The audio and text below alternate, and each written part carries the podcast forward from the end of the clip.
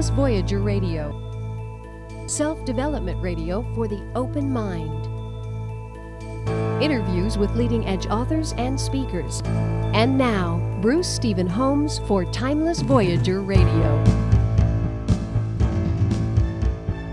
David, you are an MD, a urologist. How did someone like you get involved with Bushmen from South Africa? Is it South Africa now? Am I correct? Yes, originally I was born in South Africa and raised there. In fact, I only came to this country 15 years ago, so I was always familiar with the Bushmen of the Kalahari. We were taught about them at school. Uh, we heard all about the incredible hunting ability, their mystical nature, and uh, the fact that they were really quite special people. So I always had a fascination for the Bushmen, partially enhanced by Laurens van der Post, who's written a lot of books about it and I'd previously visited Bushmen in southern Africa, but never to any great extent as a, when I lived there. You uh, came to the country then 15 years ago, uh, here to the United States. That's correct. Uh, you live here in Santa Barbara. That That's correct? right. You um, put together a certain number of of uh, what would I call these African journeys? Is there a, a name for this that you use, or Yes, well, this is uh, actually the second one that we're doing. My wife runs an independent uh, uh, travel, she's a tour director for an independent travel agency, and she has previously taken groups to Peru and one group to, to Southern Africa. And because of my interest and actually my love for Africa, I thought I would just help her with this particular group that's uh, coming up in, uh, in August. now you actually lived with the Bushmen? That's right. About uh, three years ago, in 1987, I went up to uh, an area in the southeast Kalahari.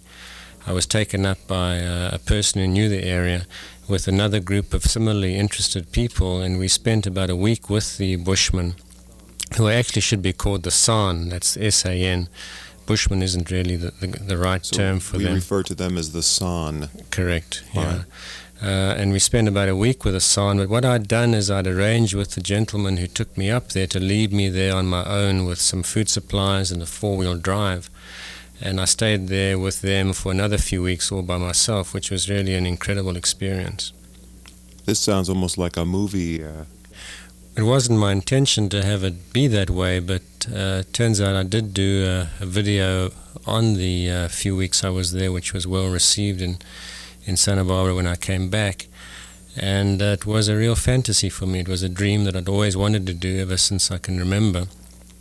And uh, it was a special experience being with them on a one on one basis where I could not speak the language. I could not, uh, I had to relate to them. There was nobody else who spoke English there. And uh, I found that even when I went up to the nearby trading store that was about 30 miles away, where there were some Indians who were running the trading store, just having them around already took me away from um, from the from the San people, because their natural tendency is always to go to somebody who speaks the same language as you did. So being there on my own gave me no option but to relate to them one on one, and that was very very special for me. These people are living a way of life that could probably be characterized as primitive from a Western viewpoint or perhaps evolved from a New Age philosophical viewpoint in that they are living in uh, alliance with the laws of nature. Uh, I'm pleased you mentioned that because I always get very annoyed when people say, well, why did you go and live with these people that are so primitive? They, they have nothing. And I think the point is very well taken that they do have nothing, but by the same token, they are far more developed than we are uh, spiritually and socially. They get along together, they're happy, and they do embody all the principles that we, you know, have now come to be associated with Eastern philosophies, or you know, if you like, the New Age movement, such as living in the moment, uh, being at one with nature and the cosmos, um, not judging each other or other people, and loving and unconditionally. This was brought dramatically to my attention once with one of the kids. Uh, the kids are have totally, uh, are loved totally unconditionally. A child would pick up a, a, musical instrument and make a hell of a ruckus, which was awful to, to listen to, and there would never be an adult or a parent who would uh, uh, take the child to task and say, Stop that, please. Another time I came across a, a little kid hitting uh, her mother with a stick and the mother was just defending herself. She wasn't trying to make any attempt to hurt the child or retaliate. She ended up sort of laughing about the whole thing and then tickling the child and cuddling it and diffuse the whole situation totally differently to anything that we could possibly imagine. So I would agree with you. They have a lot to teach us, and I learned a lot just from being with them. Let's. We're talking about their differences, uh, how they differ differ between uh, or how they differ from civilized man. Uh, and we, civilized man being in quotes here. Mm-hmm. Tell me a little bit about their spiritual practices. Well, the interesting thing is that they don't really have a spiritual practice, I don't think. They just are spiritual. Now, you could say, well, p- possibly that has come become that way because of the environment. They do not have any natural water, although now the Botswana government are putting in wells, so water is becoming available to them. But they basically uh, live an existence in the desert uh, and uh, live completely off what there is to provide from the desert, including uh, meat and uh, different kinds of plants and foods that they can get from the from the soil. They are the, the last hunter gatherers of Africa. They do about uh, 30% of their food comes from, uh, from hunting, and about 70% of it comes from foraging. And this mere fact, I think, the fact that they do this already puts them in a totally different spiritual dimension to, to what we understand. They have to be at one with nature in order to survive there. They have to be tuned into their, their own intuition. They have to uh, be in a situation where they're at one with the cosmos, otherwise, they're just not going to eat. And you could say, you could argue, well, you know, it's not something they've chosen to do, and maybe that's true. And maybe if they had the choice, they would like to live like we do, and that's probably also true. But the fact is, they are there and they are living that way, and this accrues incredible benefits for them in terms of their spiritual activity. I was thinking of a few different questions, but I, I think what I would like to uh, ask you about is uh, when you do your African journey, what kind of an itinerary do you follow? Is it flexible? Is it uh, very uh, well, we limit it to three weeks, so we really have to be quite rigid about what we do, which is very un-San like. You know, the San are living in the moment and they don't have any structure and they don't have any um, a sort of uh, curriculum, and that's the way I would like to do it. You know, take six months or a year and do a trip and just go with the wind. But unfortunately, we are limited uh, in terms of time, and people are limited in terms of finances. So we have to commit to a very uh, rigid uh, schedule, and the schedule is very carefully laid out to incorporate the best uh, parts of southern Africa that I've gleaned from you know my years of living there and from my years of going back there to try and find pristine areas. What inspires you to introduce this culture to other people?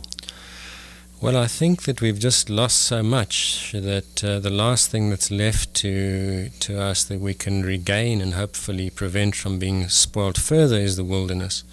And I think that the more people that are introduced back to a wilderness type of situation, the more we'll raise the consciousness of the world and uh, try and help um, us live better together. Other agencies um, sell safaris. Why should someone go on your safari? This isn't really okay. a safari, but. Yeah, I think it's a good question. I think there are lots of groups that are doing similar things. I wouldn't like to say we're totally unique. I think what may be a little unique is the places that I've been to, very few people have been to. I have uh, a lot of experience in terms of knowing the best parts of that part of the world. And uh, in addition, it's a very personal journey for me. It's uh, they're all places that I love, uh, with uh, people that I know and uh, and I'm, I'm intimate with so that I'm not really taking people to see Africa as much as I'm taking them to see a, a very personal aspect of a certain Africa I understand and know. And I think the the fact that I love it so well will will be generated to the people who come with me, and it's contagious.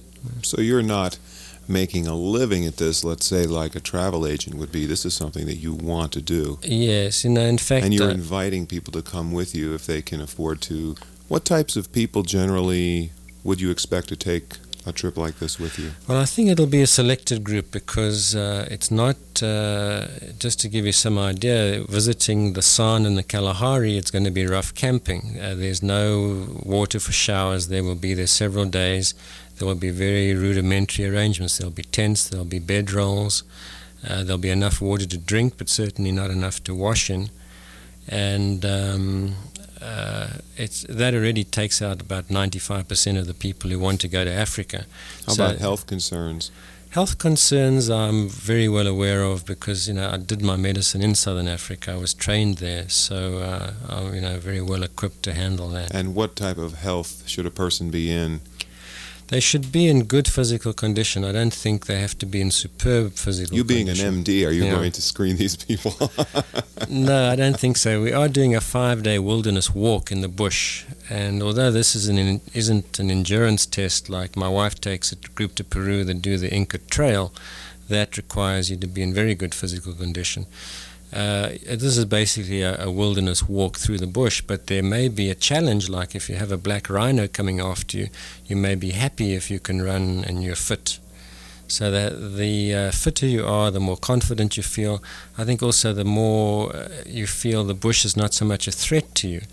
I think it's important for people to come to Africa and to get beyond the physical discomforts of Africa so that they can actually enjoy it.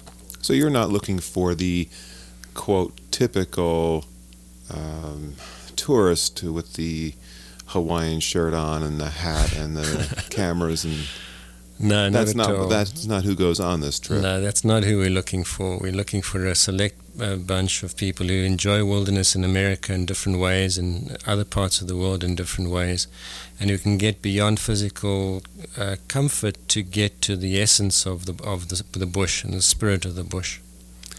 All right, let's come back then to the Kalahari, which is how big is that area? It's a vast area. I, I can't really tell you how many square miles it is, but it's a huge section of central southern Africa. It borders on Namibia, it borders on uh, Zimbabwe. It, it intrudes into southern Africa um, on both the northern and on the uh, in the central zone. So it's a huge area of desert. How many different are these tribes? Well, the, the, the San is really one group. They are the original inhabitants of southern Africa. They are the people that have been there the longest. Their, their rock art goes back about 25,000 years. So the, they've at least been there 10,000 years. The intruders to southern Africa are the whites who came up from the south and the blacks who pushed down from the north. Uh, squeezing the San into the Kalahari. They really used to inhabit the more beautiful uh, parts of southern Africa until they were pushed out. They're very gentle people. They've, they've never wanted much confrontation. They just wanted to be uh, hunter gatherers, and uh, eventually the Kalahari was all that was left for them. Now that's no longer the case either because Botswana and the Kalahari have become prime areas for cattle ranching, for game areas and for uh, um, hunting. So the the place for the San in uh, southern Africa is becoming more and more limited. But there are several tribes of what, are called the Khoi San. There are at least four different groups. The most uh, well known is the Kung San, which you've probably seen on the Gods Must Be Crazy type of Hmm. movie.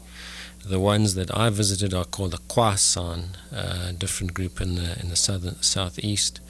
There are only about probably less than a thousand of them living in the true hunter gatherer this is total, total all the groups? the, uh, of those living as hunter gatherers, Um, I'm just confused because I is uh, the San is is that one group or is that the name of all the people? that's the name of all these people. They Right. look differently. I should have made that clear. They they do not have negroid features. They are very distinctly different and are much more mongoloid in their appearance. Mhm. They have high cheekbones. They have peppercorn hair.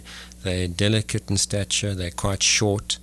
so they're kind of like our classic concept of a pygmy, perhaps. Well, the pygmy are more negroid, but they these are more, more more mongoloid. In fact, it's even been theorized that maybe they came from Tibet or somewhere like that. They, def- in fact, stories go that when Japanese or Chinese people have visited with them, they they see them as more likeness than they do than the African people around them. So is the total about a thousand then of the San? No, there are more than that. There are about 60,000 left, but only less than a thousand living in the, the old way. Ah. hmm Now, has anyone ever considered the idea of protecting them as a, an endangered, Well, important part of, of, of man's history? Yes, they have, and you know this is a difficult political and ethical problem because it you know it, it raises up uh, questions of um, possible discrimination. I, th- I don't think you can protect them. You have to allow them to to grow into the society uh, in the safest way possible. The problem is how to do that. As one South African said to me, is that you cannot you cannot preserve the San anymore, but you can preserve their consciousness. And That's a shame. I would think that Mhm. you could just say, this is their territory, no one goes there, and they will be allowed to live. Well, the South Africans have actually done that, you know, and, and they've been criticized in a way for doing it because it, it sounds uh, uh, more in keeping with the apartheid policy, you know, but they have uh, set aside an area which was originally Southwest Africa, now is Namibia, which is an independent country. But uh, the South Africans did set aside an area they called Bushman land for this purpose. But it doesn't work that way. They have to have the option of doing whatever they want to do and uh, they gradually are being introduced into the white ways. Not that they're any good, but uh, they want to be part of it. Let's talk a little bit about the life of a bushman. Well, it's a great life. They they work a 20-hour week. There's a very uh, That sounds good already. famous anthropologist called uh, Richard Lee who's written a book on them, and uh, that's something to, to talk about. They walk out of their back door and they walk into this vast expanse of Kalahari Desert, and they can find with their skills enough to eat and to sustain themselves so that most of their time is leisure time. It's spent uh, chatting, joking, making things, uh, dancing, singing, and uh, a 20 hour week is something to be envied. All the things that we think we'll do when we retire. Right, right. Um, what do the people who take the journey with you actually do while visiting the Bushman? Well, the main thing is to let them see the skills of the Bushman because I don't think these are going to be around for much longer. Already, the skills of finding water in the desert from roots and uh, different other sources are slowly being lost as the Botswana government put in wells for these people.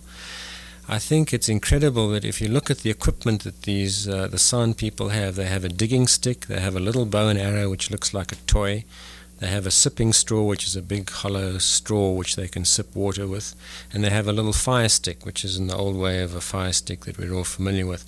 They can walk out into that expansive desert and survive indefinitely, and that is unbelievable. To me, it just Talk was, about traveling light. yeah, exactly. And not only can they do it, but their kids can do it. And here we are, where you know we just are so far away from this way of life, and uh, it's just a a great pleasure for me to go and witness this. And I think it would be very exciting for people to see what is possible with the earth, what you can actually do if you take care of it. Do the people who travel with you on this live in special quarters separated, or do we actually live? I say we, I'm already on the trip.